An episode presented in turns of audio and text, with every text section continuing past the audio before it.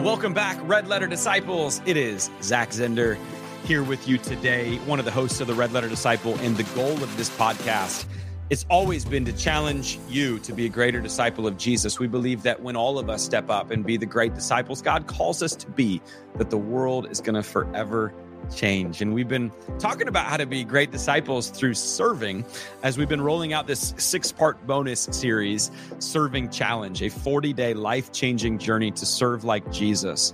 That is a win for everybody. It, it, it, when we serve, um, others' lives are greater. Uh, our community is better for it. And you know what else? You're better for it. You experience fulfillment and joy as you serve, and especially as you serve like the greatest servant of all time, the goat of serving, Jesus Christ. And so, in today's message, I'm going to share with you the fourth of five aspects of how to serve like Jesus. We're going to look at ability. God had a unique ability. He was the only one that had the ability to die on a cross and save the world from their sins. So you don't have that ability, but you do have ability. God has given each and every one of you a, a unique ability, but how do you know what it is? How do you put it into practice? Those are the questions we're going to tackle today. So tell me, what do you think of the bonus series? Are you enjoying it? Is it helping you? Should we do more of these in the future? Email our team at hello at redletterchallenge.com. And if you like, like put a review on one of the platforms that you listen or watch or a comment and so so we can kind of know the difference this is making in your life uh, these messages are going to keep coming for another couple of weeks and then we're going to jump into season six of the red letter disciple which is filled with an incredible lineup of guests already i'll tell you about one that i'm particularly excited about at the end of today's episode Today's episode is brought to you by Serving Challenge. It is the resource that I'm preaching on in these weeks. And if you want to grow as a servant of Jesus, if you want to experience fulfillment, if you're an individual that just knows that you were made for something more but hadn't quite figured it out yet, check out servingchallenge.com. Go through the 40 day experience. Uh, any order over $50 or more gets you free shipping. So you might pick up an extra copy or two for a couple of friends. So you're doing it alongside of somebody else. There are some of you, though, that are pastors and church leaders They're like, I want my entire church to be learning about how to serve like Jesus. And have I got news for you? We love working with churches. We've worked with more than a thousand churches on our 40 day challenges, and there is an an, an, incredible opportunity, uniquely in 2024, to have a, a great 40 day experience that's right around the corner. With Easter being early this year, it's March 31st. There is a perfect window for you to follow up Easter with this 40 day series. Um, if you do that, here's what's great about Serving Challenge. It'll teach your people to serve like Jesus. It'll raise the number of volunteers of people that are serving in your church. It'll grow your small groups. Our materials do that over and over and over. It'll unify your church in 2024, which has the ability to be a pretty divided year, if you know what I'm talking about. And because, by the way, when you focus on the words of Jesus, you're always unified. And then here's one of the really practical things, pastors. Uh, you are headlong into Easter planning right now. I don't want you to stop doing that. I want you to go for it, have the greatest Easter experience you can ever possibly have. And here's one of the ways you can do that is if you've got the next 40 days after Easter, like you've already got stuff pretty well figured out. And, and that's what our 40 day challenges do. They provide done for you turnkey materials that that move your church to be greater disciples and transform your church. So, how does all that sound? I hope pretty good. You can find out more information at servingchallenge.com. It would be our honor to partner with you and work with you. If you got any questions as you're navigating the site, we have a great team. Email us at hello at redletterchallenge.com. We'll have answers for whatever question you might have. And before we get into today's episode, if you have not yet, as you're getting ready for season six, would you give us a five star rating? And if your platform allows for reviews, we'd love for you to spend a minute or two letting us know how this platform has helped you. What was your favorite episode? Has it challenged you? Um, any of that stuff would be really great. Reviews and ratings and subscribing and following. That's currency in the podcast world. And so this is free to you, but not to us. But that would be a huge help if you could do that for us. So, all that being said, we got to get to today's message to hear about how the unique ability of Jesus saved us from our sins, but also how he fills us with a unique ability. So let's do this. Have you ever had a mountaintop experience? I have, and I was hoping to have at least one, if not a couple of these, a couple of months ago when me and my two boys went to Peak Challenge in Colorado. Peak Challenge is an annual men's trip here at at King of Kings, led by our, our president of our congregation, David Reddle. And we go to Colorado and we we camp out for a few days and nights, and the culmination of this is that on Friday we hike a 14er, a 14,000 foot or higher elevation mountain, get to that top of the mountain, and just get to see God's creation in all of its glory, beauty, and majesty.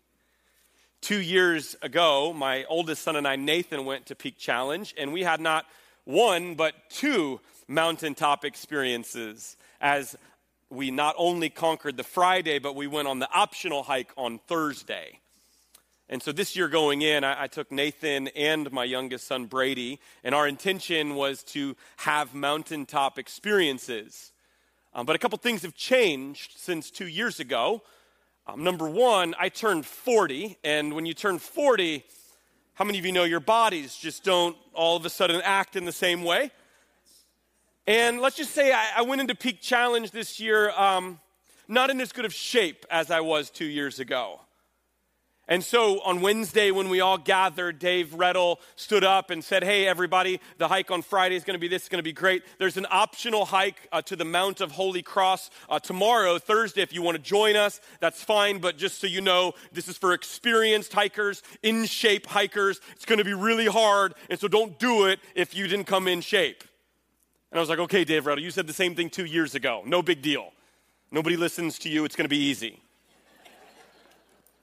And that's what we're there to do. We're there to hike, so we're going to do it. Um, and so Thursday morning, we woke up and we drove to the Mount of the Holy Cross. And as we started hiking, I realized very quickly uh, Dave Reddle was right. this, this hike was a bear. It was literally the hardest hike of my life. And I use the word literally in its proper context, knowing that literally is literally the word we misuse the most often. It was the longest hike of my life 11 miles. Um, I hiked 4,800 feet of elevation that day. My watch battery drained out after eight hours of activity, and I had burnt over 2,000 active calories already. It was that sort of a hike. But even with all those impressive numbers, here's the truth I didn't make it to the top. Um, I did 11 miles. The total hike was 12 miles. I went up 4,800. If I wanted to reach the top, I needed to go up 5,300. And, and so on the way down, um, I, was, I couldn't do it. I was physically exhausted. And, and I was disappointed that I couldn't make it to the top in this moment. And, and so I didn't have a mountaintop experience that day. Um, but I did have, and I felt like God met me and gave me a mountain middle experience where the Lord revealed something to me and reminded me of something really important when it comes to serving others and making our biggest difference in this world.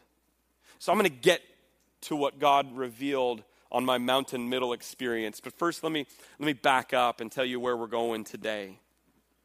Uh, this morning, uh, my goal in today's message is that you would believe in and act upon the fact that you have a unique God given ability. That you would believe in and act on that God given ability. I want to talk about how to use that unique ability to make the biggest difference that you can in this world. And so, King of Kings, we've been going through a 40 day challenge called Serving Challenge. In this challenge, we're learning to serve like Jesus. How did, the, how did Jesus serve us? He's the, he's the goat of serving. And so, let's learn how did he serve us, and then let's practice how he served us to others. And so, we're learning five different aspects of how Jesus served us and challenging ourselves to put those into practice. And so, today we're on that fourth aspect, which is ability.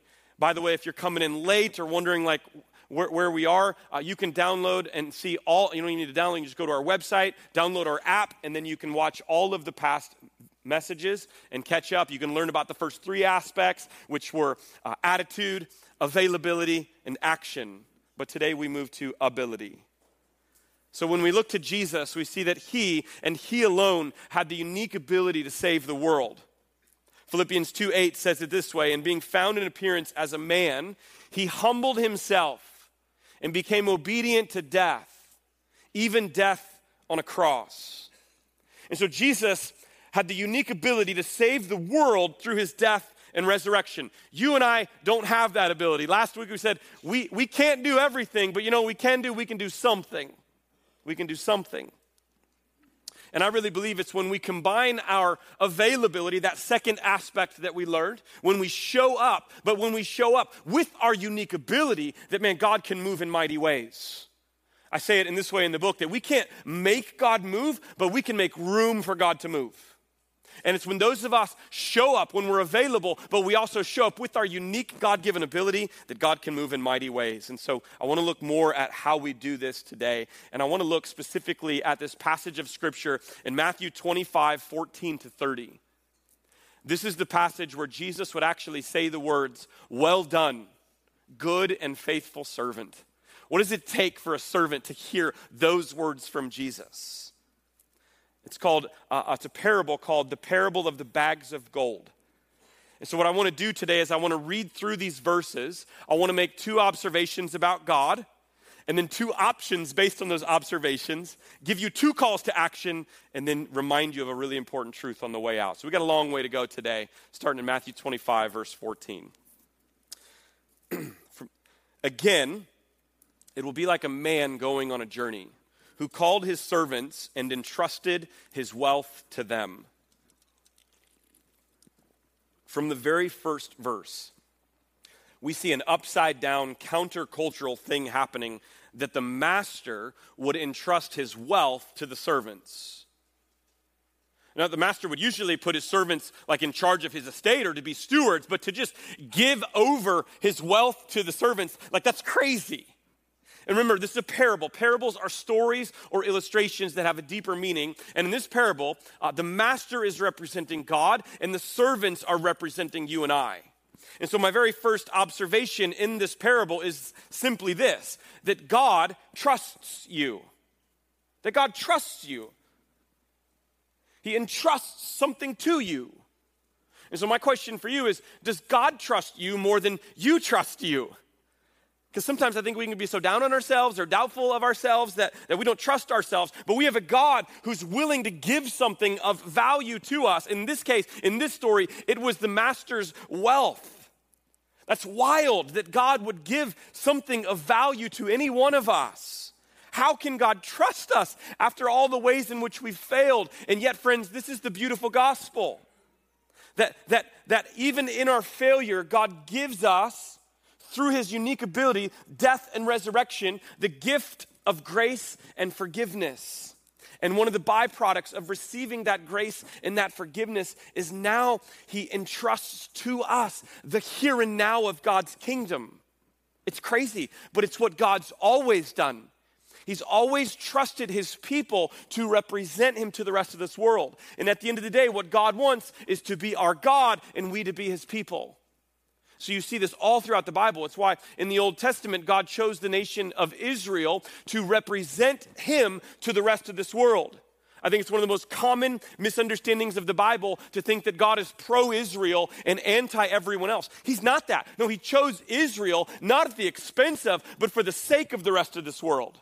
He rescued them that then they would be this representation to the rest of the world so that they can see that God also loves them and invites them in and, and, and they get to be a part of it too. God wants them to be his people as well.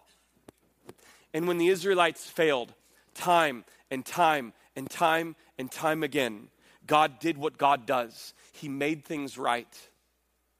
And one time things had gotten so bad that he chose to send his one and only son into this world to right the wrongs forever.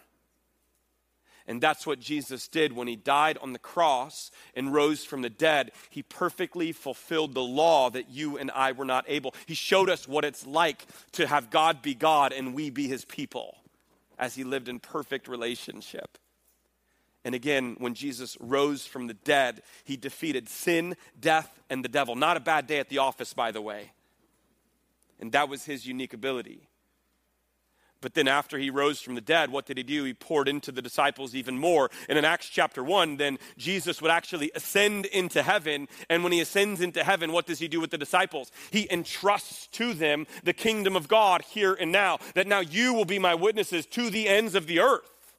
And this group of ragtag guys, 12 followers, would take Jesus to the world as they embarked on a life of service and generosity and the marks of a disciple. And so much so that that extension is, we're feeling that as part of the church today. And the, go- the goal is always the same that the church now, we are now the physical embodiment of Jesus. It's not God is pro the church and anti everybody else. No, it's God is pro everybody, but He's using you and I, the church, disciples in the church, to go out there and, and bring people to the good news of Jesus. He entrusts the kingdom of God here and now to us. And you might think, God's, I know I do, God, it's kind of crazy that you would entrust something of value like that to me. How can you trust me after I've failed you so much? Sometimes I think, God, you can do better. Uh, I think sometimes I get more in the way than help point people to the way. And yet, He still entrusts His kingdom to us. But He doesn't just entrust the kingdom to us and leave us empty handed. Because God, God also brings and gives something to you. And, and here's we see it in the next this next observation in the next verse. The second thing, God not only trusts you, but God invests in you. God invests in you. Check it out. The next verse it says, To one, he gave five bags of gold, to another, two bags, and to another, one bag, each according to his what? Ability. Then he went on his journey. So I'm entrusting you with the kingdom. I'm entrusting you with the gospel message, but I'm also filling you with the Holy Spirit so you don't go alone. I trust you so much that I'm putting my spirit inside of you. In this parable, the, the, the master gives them money. He gives money to each one of them for, for no reason. Uh, but in our Western culture, sometimes we'll lose sight of the fact that God gave them a ridiculous uh, uh, blessing to begin with, money that they did not earn or deserve. And sometimes in our Western culture, we'll focus more on how unfair it is that one person got one, one got two, and one got five. That's not fair. They should have each been given the same amount. So, so let me talk about that for a minute. Before we go too far, this parable also is known as the parable of the talents. Um, because a talent was uh, a measurement uh, of money back in that day. And I looked up what a talent is and how much it was worth on this new thing called Google and found something pretty fascinating. That a single talent, in our, in our case, bag of gold, a single talent is worth 6,000 days of wages, which is like 25 years of work which in our day, in the median salary in our nation, repre- that means a talent represents about $1.5 million. Let's round it down to a million. And how many of you say, you know what? I'll take a bag of gold, I'll take a talent. I could use a million. It's a ridiculous amount of money that God is giving to each person in this story. And so let's bring the story to life a little bit. And you'll meet these characters a little more on day 31 if you're reading through the, the books. I like to call the three guys, I like to call them uh, one bag Willie, two bags Timmy, and five bags Philly. And you know what? I bet one bag Willie was pretty excited about just getting a gift of a million dollars just for no reason. I bet he was pretty pumped until he ran into two bags Timmy. And Willie's like, What do you mean you call yourself two bags Timmy? It's bag, singular. And Timmy's like, no, man, it's bags. I got, I got plural, double, two. And I bet two bags. Timmy felt pretty good about his life and his little vacation to the Lake of the Ozarks until he saw Five Bags Philly partying up on the Instagram. He just went on a Mediterranean cruise with his family. We got the perfect little collage and the music behind it to back it up. Wait, how do you get five bags? I only got two bags. When again, we lose sight of the fact that everybody got a million. Everybody got a million in this. And, and, and if we look into our own lives, for sure spiritually, and I bet for a lot of us, even materially uh, and, and physically, we have been ridiculously blessed by God. We have been ridiculously blessed by God. But yet, when we look to the left and the right and we start comparing uh, what God has given to us with what God's given to others, that's when we can lose sight of how much God has given to us. And comparison is the enemy of joy. And so, but really, this isn't a story about, about fairness. It's about what do we do with what God gives us, whether it's a bag or five bags, or more or less. What do we do with God's investment? The first two servants do the same thing. Let's check that out in verse 16. The man who had received five bags of gold went at once and put his money to work and gained how many more? Five bags more. So also the one with two bags of gold gained two more. We're going to skip verse 18. That's going to tell us what the third servant does. We're going to come back to that in a moment. Uh, verse 19. After a long time, the master of those servants returned and settled accounts with them. The man who had received five bags of gold brought the other five. Master, he said, you entrusted me with five bags of gold. See, I have gained five more. His master replied, Well done, good and faithful servant. You've been faithful with a few things. Now I'll put you in charge of many things. Come and share your master's happiness. The man with two bags of gold also came. Master, he said, You entrusted me with two bags of gold. See, I've gained two more. His master replied, Well done, good and faithful servant. You've been faithful with a few things. I'll put you in charge of many things. Come and share your master's happiness. The first two servants doubled their investment. They put it to work, they experienced some gain, and that pleased their master. He was happy, he was joyful when they put his investment to work. And that's option number one for you is you can double. You can double what God's given to you. You can double it. I want to ask you a question, and, and you got to pick one or the other, both campuses. Uh, if I were to, here's the options I can give you a million dollars today, you get one talent, one bag of gold, or I can give you a penny today, and it will double every day for a month. Which one would you take? How many of you say, I, I will take the, the million today? I want the million dollars right now. Give me that bag of gold. A few, not many. Um, how many of you say, I can see this is a trick illustration and I'm going to take the penny and I'm going to let that compound double every day? Yeah, and like honestly, half of you didn't choose either one. Like, you're like, start giving more money away than if you're in that good of a place. And, and it's true. Uh, the penny, it may not look like much on day one. And some of us, even when we see a penny on the ground, we, we walk right by it. But if you take that penny and you times two, times two, times two, if you double it, I got a chart here, it'll show you exactly what happens. By day 10, you still don't have much. $5.12. Like if you borrow and lend some money to pay the tax, you can get one Mexican pizza at Taco Bell to get that splanchnizomai we were talking about last week, if you remember that. And on day 20, it's, it's good, but it's still not even close. It's five grand. But this is where things start escalating and compounding. That by day 30, you're going to get to over $5.3 million. And let's pray to God this was a 31 day month. Because it's 10.7 million on that particular day. And I wanted to bring that up to tell you not to despise small starts, but be faithful with what you have and what God gives you. Because again, let's not lose sight in this story. The good news is that everybody gets a bag. You get a bag, you get a bag, you get a bag. All y'all Northwest Omaha, y'all all get bag. Everybody gets a bag. Better than Oprah, by the way. Everybody's getting a bag.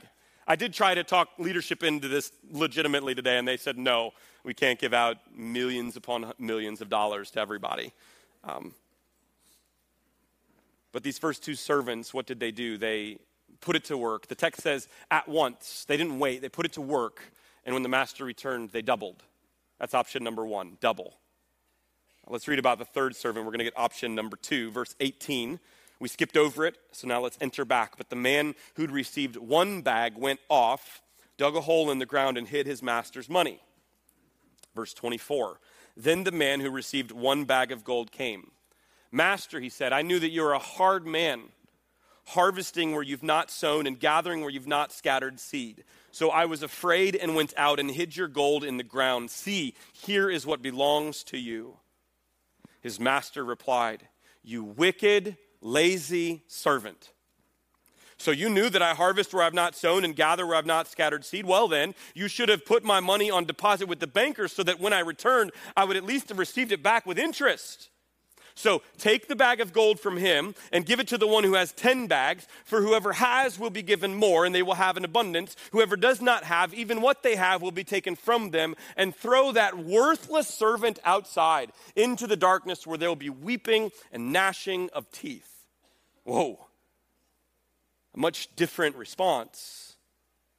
The second option is down. What, what, what will you do with God's investment, what He puts inside of you? You can, you can put it down, you can bury it, you can hide it, you can keep it inside.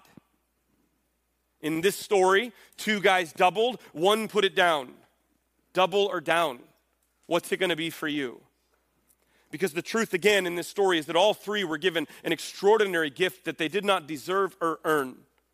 And what matters in life is not how much you start with, but what you do with what you start with.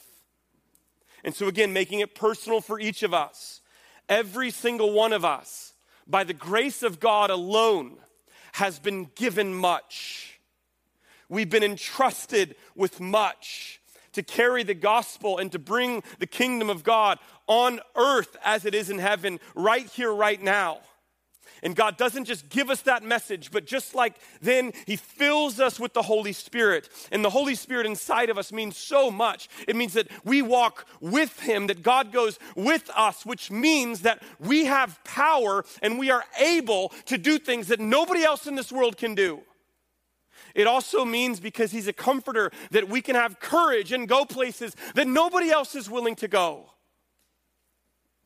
And the other thing, you read it time and time and time again in the New Testament, is there's so many times where it talks about how the Holy Spirit has not only dwells inside of you, but he gives to every believer what's called a spiritual gift.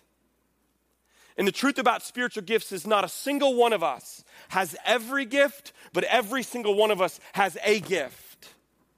And God has invested in you, and He's put that inside of you so that you would move mightily in this world.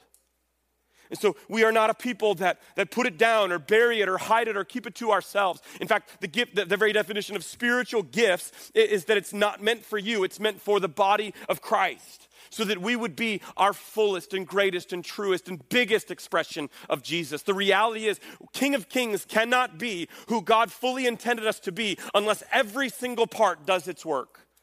And that includes you. And that's why the last couple of weeks we've been talking a lot about this serving challenge that one out of 720, there's more than 720 hours a month. And can you give at least one to serve with our mission here at King of Kings? Because that's what you do with spiritual gifts. You put them to work at once. So if you have not yet filled that out, fill that out and drop those cards off at either campus. Because God desires that all of us would do something with he, what He puts inside of us. A few weeks ago, Pastor Greg preached on what's your life verse. And I did the QR code and I submitted mine um, after the fact, and I, I told him and others that my life verse is Luke 12, verse 48. Small part of that verse where Jesus says, To whom much is given, much is expected. And, and sometimes that verse, others, when they see it, it can seem like law, but I don't see it that way. Because I look at that first part that says, To whom much is given. And I realize God has given me much. And by the way, if He's only given me grace and nothing else, that's much.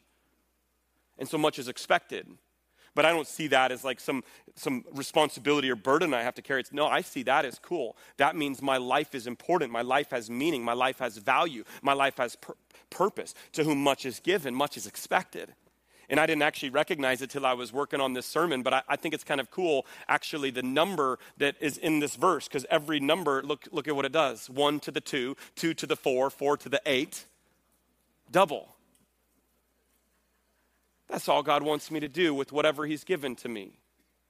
I don't need to take it from the eight to the thousand. I got to take it from the eight to the 16 in my life. And I don't know exactly what that means. And that number and doubling, like, I can't tell you exactly what that means for you because, again, we all have different and unique gifts. But what we are called to do is put them to work at once. And maybe, just maybe, we'll see double And so, two calls to action for most of you today. Uh, the first is this discover your gift. Um, stop waiting for the perfect time and, and, and discover your gift. Find out how you are uniquely gifted. And if you've never done this, there's a QR code. It'll take you to a spiritual gift assessment. It takes about 15 to 20 minutes. It's more than 100 questions. But at the end of it, you'll, you'll, you'll see some gifts that you have that, again, are, are meant to be put to work at once for the sake of the body of Christ. I heard one pastor preach, and he said 9% of people today that are sitting in our churches know that they're gifted. Another one I heard said 20%. Either way, it's a, a, small number of people that actually know how they're gifted. And again, if we're one team and collectively we want to be the greatest that we can possibly be together, which I think we all want to do because we want to represent God and we want to take all these given to us, and, and, and we're valuable and we're, we're purposeful and, and there's meaning in all of this. We want that. And so, double, uh, discover your gift. Find out how God has uniquely gifted you. Take the time to do that. And then, secondly, again, going to look different for you than me, double your gift. Double it. Don't put it down, put it to work at once. And let's not wait any longer. And again, it's going to look different for you than me. And that's okay. But your single solitary goal in life is to double whatever God's given to you. I mentioned failing in my hike. And, and I had this revelation coming down the mountain on the middle of the mountain. Uh, you know, I can focus a lot on, and I have in this message already, on the what of your ability. Discover it and put it to use. And I, all that's important, not negating what I just said. But I think we live in a world that likes to focus on the what. We, we love recognizing talent and ability, and we'll pay lots of money to watch um, peak athletes or performers or actors and actresses or singers. We'll, we'll pay lots of money to, to, to recognize talent. The what is important. But as I was coming down the mountain, God gave me this reminder of not just what is your ability, but who are you able to serve? And that who is as important and many times more important than what. And so, my, my mountain middle experience, uh, I remember coming down the mountain, and this was one of those weird hikes where coming down the mountain, I still had three miles to go, and, and coming down the mountain, I still had to go up a thousand footer. Because it's one of those that's like a, a double thing, and it's just stupid. The whole thing was stupid. Um, don't do that one again, David. Let's pick a different mountain next time. But anyway, and Brady and I are coming down, down the mountain together, and we're going back and forth with these three couples from Texas. And we were kind of exhausted, but we were also both really competitive, and it always feels good when Nebraska beats Texas. And so we're like, let's just try to stay ahead of them, and we're back and forth. And, and so I had this image. Uh, Brady got this renewed energy going up that thousand foot, and I'm like, oh, I wish I had that, but I don't. Um, he got this renewed energy, and so he's kind of climbing and scaling up this thousand foot. Um, Nathan, my oldest, he made it to the top without us. He, he made it without his dad. Um, and, and, so I got this image of both of my boys um, just ascending the mountain in their own ways, with their own ability, without their dad. And I don't know what it was, um, but we Brady was far enough ahead, and those three couples from Texas were far enough behind that I, I just like started sobbing on the mountain, physically exhausted. Like I wasn't sure if I was going to be able to make it physically. Um, but it's like I preached a couple weeks ago when, you, when you're at the edge, end of your rope, you can still reach for the end of his robe. And I felt like I was at the end of my rope. Last couple months prior to that had been challenging. Um, there was a lot of things going on. Even the 10 days prior, we were in Phoenix in the middle of July, and I was speaking for a pastor that was trying to help for two weeks as he was on sabbatical. So we stayed down there for 10 days. And, and, and, and I just tell you a little bit about this, this particular vacation um, because it's kind of just the summary of how I felt like the last couple months went. We went down to Phoenix, a place that my wife and I normally love, and our family went down there, and it was record breaking heat for 20 straight days. So we got into like the 118s, it went to 120 one time. And in the midst of being down there, it was miserable. You couldn't go outside at all, or it was just awful. In the midst of that, the car they loaned us, the air conditioning went out. And so, as they're bringing a loaner to our house, the power in the house goes out. And I'm like, this is just a kind of a microcosm of the last couple of months. Some stuff we're trying on the business side on Red Letter that I felt like would be a win, that I thought would be really simple, was really challenging. Uh, some relationships that I, I, had that, with good intentions, for whatever reason, they weren't in the right place, and I couldn't figure out why. And so I'm, I'm mentally, relationally, and kind of physically exhausted, and I had no ability. And I felt like in that moment, God's power and grace just poured over me. And He reminded me at a time when I think I really needed to be reminded that it's okay to put to work at once your ability and to do the what, because I've given you that. But don't ever lose the do the what at the expense of the who. Because I had this image of my two boys, and my oldest is 16. He turned that last week. Crazy. And my youngest is up a mountain, and he's seventh grade. And I'm like, I probably got three to six years left before they're done with high school. And, and so, if I need to kind of calm down on my own personal what and, and let the success of my own personal career go so that I'm able to invest more in my family, my boys, and my wife, that that's a good trade to make right now. So I'm not saying like pause the what, but like maybe calm down on the what, Zach. And so if it means that over the next seven years, one or two less books come out, no big deal. If you produce two podcast seasons instead of three this year, like genuinely nobody cares. I mean, they do, but they don't. You know what I mean? Like, it's okay to it's okay to stop all the stuff, the what for you, because one of my goals in life may be to take it from 8 to 16, but what if I help my boys take it from 16 to 32? How can I pour into them? How can I serve them? How can I serve my wife that I'm going to be with the rest of my life? So let's serve my wife. How can I do these things so that I can help them? And at the end of the day, that's what we preached a couple of weeks ago when we started. Is that true measures of greatness are not you elevating yourself, but elevating others to their greatness. And man, I've only got so many years in this world, but I've got even less time in these formative years. And again, your story's different than mine. Maybe you're not in the same boat that I'm in. But I needed to hear this as a guy that just turned 40 and felt like, you know, it's been long enough. Like, got to keep priming the pump.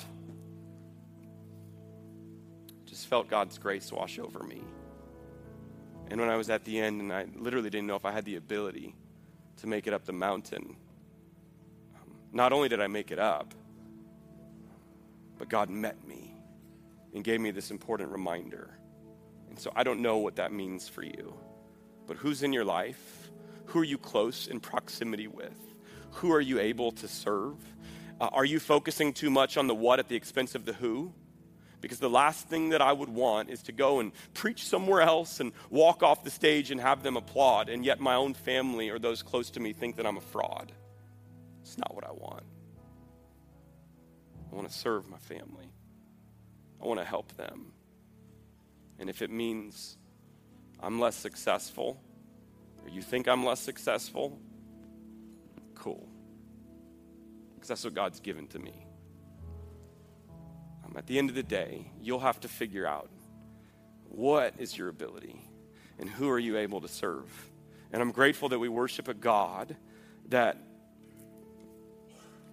allows us and entrusts something of great value. And in his kingdom, he'd say, I'd rather you go out and put to work your investment and, and take a misstep than not to take a step at all. Because when we take a misstep, which we will, we'll, we'll, we'll, sometimes put the what before the who, or we'll, we'll, we'll do things in, in the right intentions, maybe, but we'll get off track. So there's grace for all of that. Because at the end of the day, it's not about anything but how do you see the king? How do you see the master? How do you see God? The reason the third servant buried it, he says, I knew that you're a hard man. I was afraid. And if you see God as, as this distant, um, kind of angry judge, then you're going to do things like that. But He's not that. He's a God that loves you. He's a God that's kind. He's a God that's generous. He's a God that entrusts and believes in you. And so, will you receive what God wants you to have this gift of grace? And will you be moved by the power of the Holy Spirit and put to work at once whatever God's given to you? And may you one day hear the words from Jesus himself Well done, good and faithful servant. Let's stand.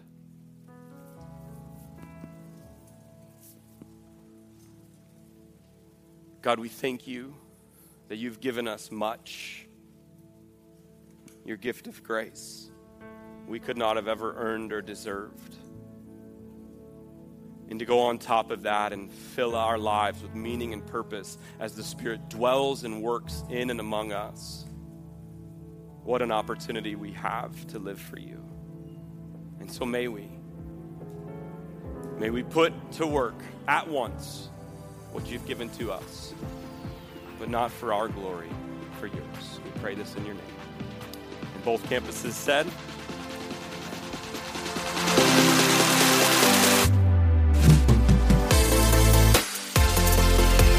Well, there we go. Another episode of Red Letter Disciple in the books. In next week's finale message, I'm going to share the fifth and final aspect of serving like Jesus. We're going to talk about ambition.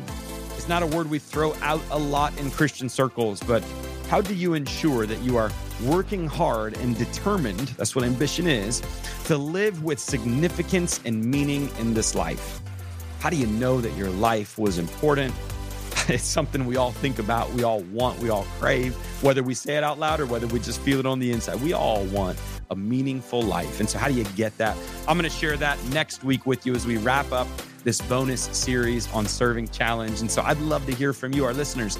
What do you think of today's episode? Do you like the bonus preaching series? Should we do more of these in the future? Perhaps in off seasons, we can bring more content like this to you. Let us know what you think. Email our team at hello at redletterchallenge.com or drop comments uh, on any of the videos you might be watching on YouTube or reviews on the platforms so that we know if this is hitting or not. Hey, earlier today, I talked about the 40 day serving challenge that you can use as an individual um, or as a pastor if you're interested in your entire church going through this series. You can go to servingchallenge.com and grab your materials there. It'll grow small groups, increase volunteers, bring unity.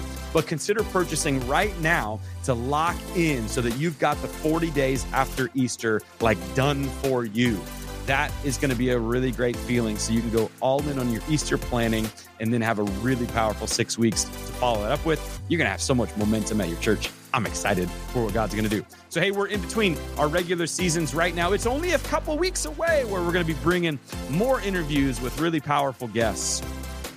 One of them I'm excited about is Vance Roush. He is a pastor in Silicon Valley that wanted to help people become more generous but he wanted to do it in a way that fits with the world we live in today. So he invented Overflow, a great platform that promotes frictionless giving so that you can give, anyone can give stocks and crypto and collectibles and pretty much anything. And he's made it way easier. So not only do I love the platform, but also in getting to know Vance, I love his heart for ministry. And we're going to talk in this episode. He's done a lot of studies on generational giving. And there's some pretty shocking and mostly positive things that you may not understand about Gen Z and millennials and how generous they really are. And so, pretty pumped about this. What questions would you ask Vance to help you in your discipleship journey? If you got any, like share them with us at hello at redletterchallenge.com. And who knows, maybe your question will be asked in the interview with Vance. He's one of the many guests we've already got lined up for season six, which is going to be launching in just a few weeks. And so don't miss season six of Red Letter Disciple. How do you not miss it? Well, you're here right now, so that's a good thing. There's one thing you can do right now if you haven't yet you can hit subscribe or you can hit follow on whatever platform you are listening or watching. And then, like every episode that we do for Red Letter Disciple shows up for you. That means the world to us when you do that. So, God bless you, and we'll see you back next week for the finale wrap up of the bonus series on Serving Challenge. God bless you and have an awesome week.